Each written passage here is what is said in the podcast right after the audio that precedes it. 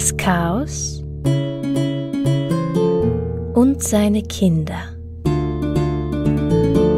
Griechische Mythen nacherzählt von Sophia Fabian.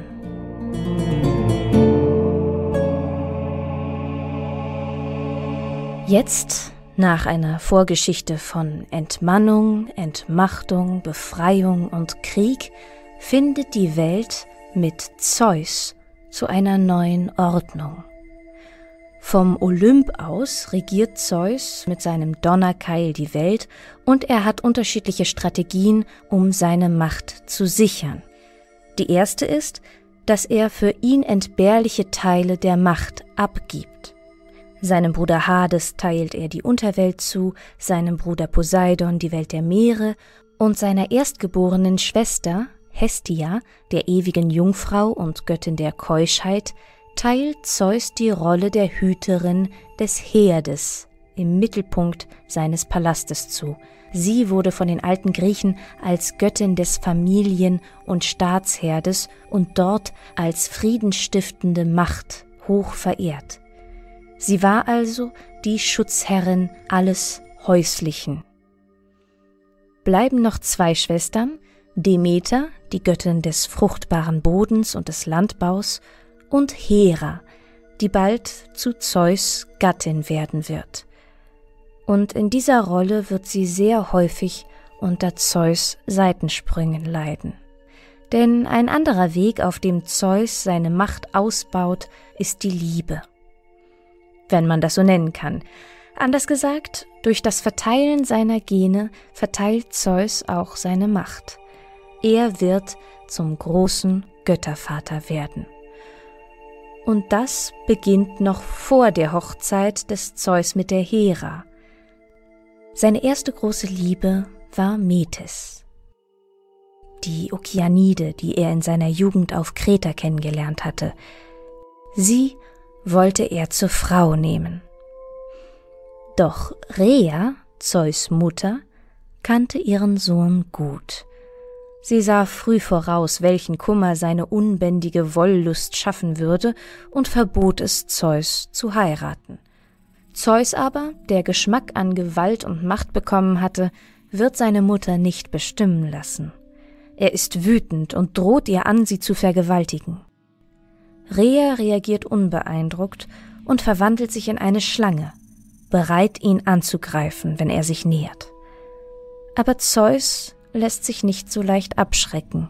Er tut es ihr gleich, verwandelt sich ebenfalls in eine Schlange, und im Kampf gelingt es ihm, sich in einem unlösbaren Knoten um Rhea zu winden und seine eigene Mutter so zu vergewaltigen.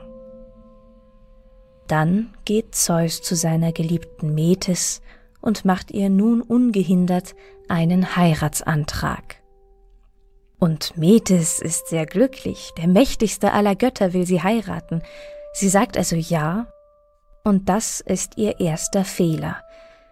Metis gilt als die Göttin der List, aber leider wird sie das nicht vor Zeus retten, denn schon bald ist sie schwanger, und als Zeus daraufhin ein Orakel befragt, wird ihm prophezeit, dass, falls Metis ihm eine Tochter gebiert, diese schlauer sein würde als ihr Vater, und falls sie einen Sohn gebiert, dieser seinen Vater entthronen würde. Zeus denkt jetzt an eine gewisse Familientradition, in der der Vater immer durch seinen Sohn gewaltsam abgelöst wird, Uranus von Kronos, Kronos von Zeus und Zeus nun auch von seinem Sohn? Das will er unbedingt verhindern. So überlegt er sich, wie er diesem Orakelspruch entkommen kann. Metis ist nicht nur besonders intelligent, sondern sie beherrscht auch die Kunst der Verwandlung. Darin gründet Zeus seine List. Eines Tages fordert er sie heraus. Er fragt sie, Sag mal, kannst du dich wirklich in alles verwandeln? Metis lacht und sagt, ja, Zeus sagt, na dann beweise es mir, und Metis verwandelt sich in einen feuerspeienden Löwen. Zeus tut beeindruckt und fordert sie auf, sich in eine Fliege zu verwandeln. Ohne besondere Anstrengung verwandelt sich Metis also in eine Fliege, und kaum ist Metis so geschrumpft, schnappt Zeus nach ihr und schluckt sie herunter. Damit hat Zeus sich noch etwas für seine Herrschaft sehr Wichtiges angeeignet. Metis ist ebenso unsterblich wie die anderen Götter. Sie, die Personifizierung der List, lebt also in Zeus Bauch weiter. Indem Zeus Metis verschlungen hat, hat er sich ihre List einverleibt. Schlau, wie Zeus nun ist, merkt er, dass ihm noch etwas fehlt. Die Gerechtigkeit, eine Eigenschaft, die für das Herrschen unabdingbar ist. So erwählt Zeus seine nächste Frau. Themis. Themis ist eine Titanide, streng genommen Zeus Tante, und sie ist die Göttin der Sitte, Ordnung und Gerechtigkeit. Außerdem kann sie in die Zukunft sehen. Es wird sie also wenig überrascht haben, als Zeus um sie wirbt, und sie gebiert ihm sechs mächtige Töchter. Die drei Horen, Dike, Eunomia und Irene, und auch die drei Mäuren, Cloto, Lachesis und Atropos schauen wir uns erst einmal die Horen genauer an. Hora bedeutet die richtige Zeit. Die Horen sind Frühlingsgöttinnen mit goldenem Stirnband, die die herrlichen Früchte bringen. Und sie werden auch die Wahrhaftigen genannt, weil sie niemals lügen oder betrügen. Ihre Namen Eunomia, Dike und Irene bedeuten gute Ordnung, Gerechtigkeit und Frieden. Und genau das bringen die ersten drei Töchter des Zeus und der Themis mit ihrer Geburt in die Welt. Von Dike, also der Gerechtigkeit, heißt es, dass sie sich später in die Berge zurückgezogen hat, weil die Menschen sie nicht mehr achteten. Als es dann noch schlimmer wurde, verließ Dike endgültig die Erde und ist bis heute am Himmel sichtbar als das Sternbild der Jungfrau. Ihr erinnert euch sicher an die Geburt der Aphrodite, die Schaumgeborene, die aus dem Meerschaum vor Kreta entstanden ist. Sie schwamm dann bis nach Zypern und entstieg dort nackt den Wellen. Man erzählt, dass dort, wo ihre nackten Füße die Erde berührten, junges Gras entspross, und die drei Horen sittlich wie sie sind, kleideten Aphrodite ein, bevor sie bei den Göttern im Olymp eingeführt werden konnte. Kommen wir nun zu den drei anderen Töchtern des Zeus und der Themis, den Mäuren.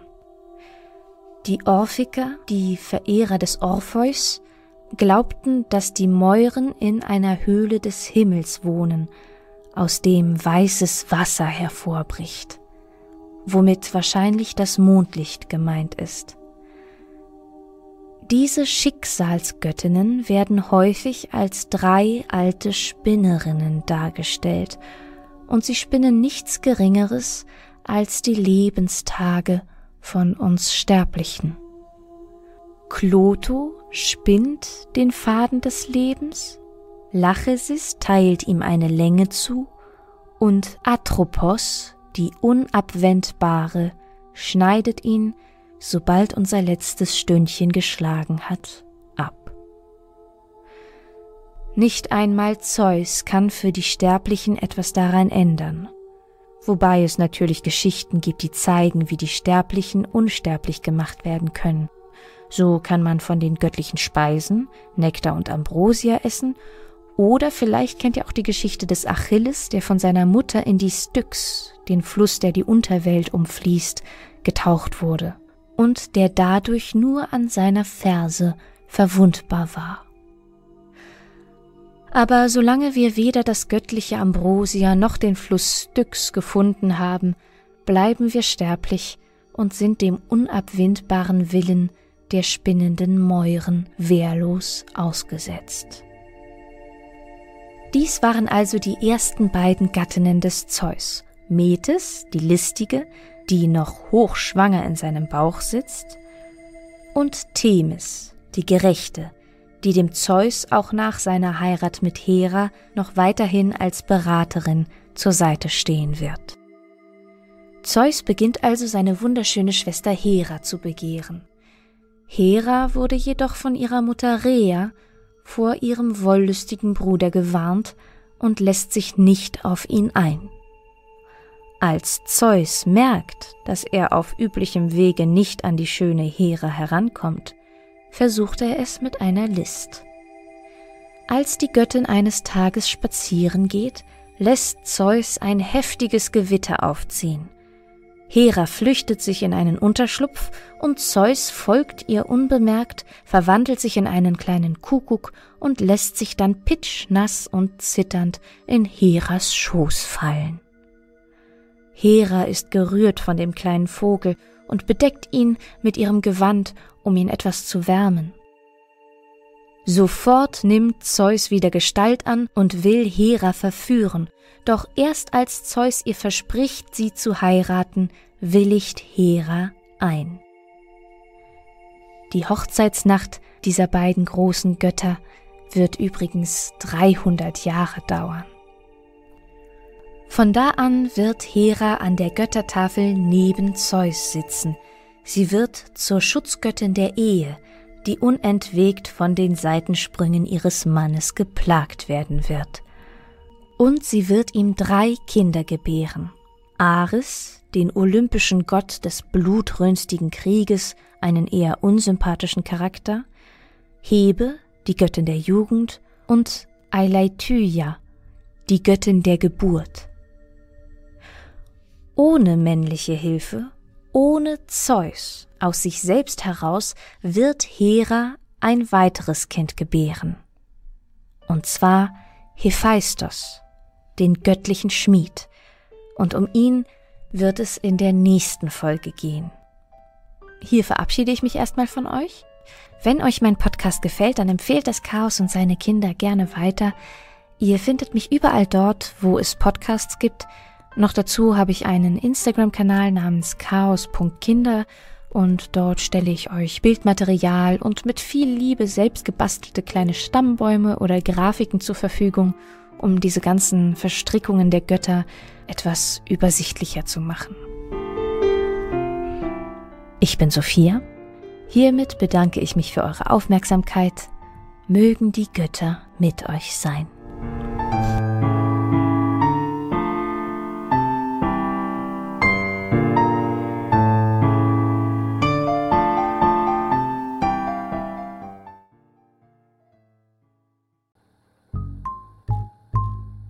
Hallo, ich bin Sophia und ich übernehme mit viel Zeit und Liebe alle Aufgaben, die hier bei der Chaos Kinder Podcast Produktion so anfallen.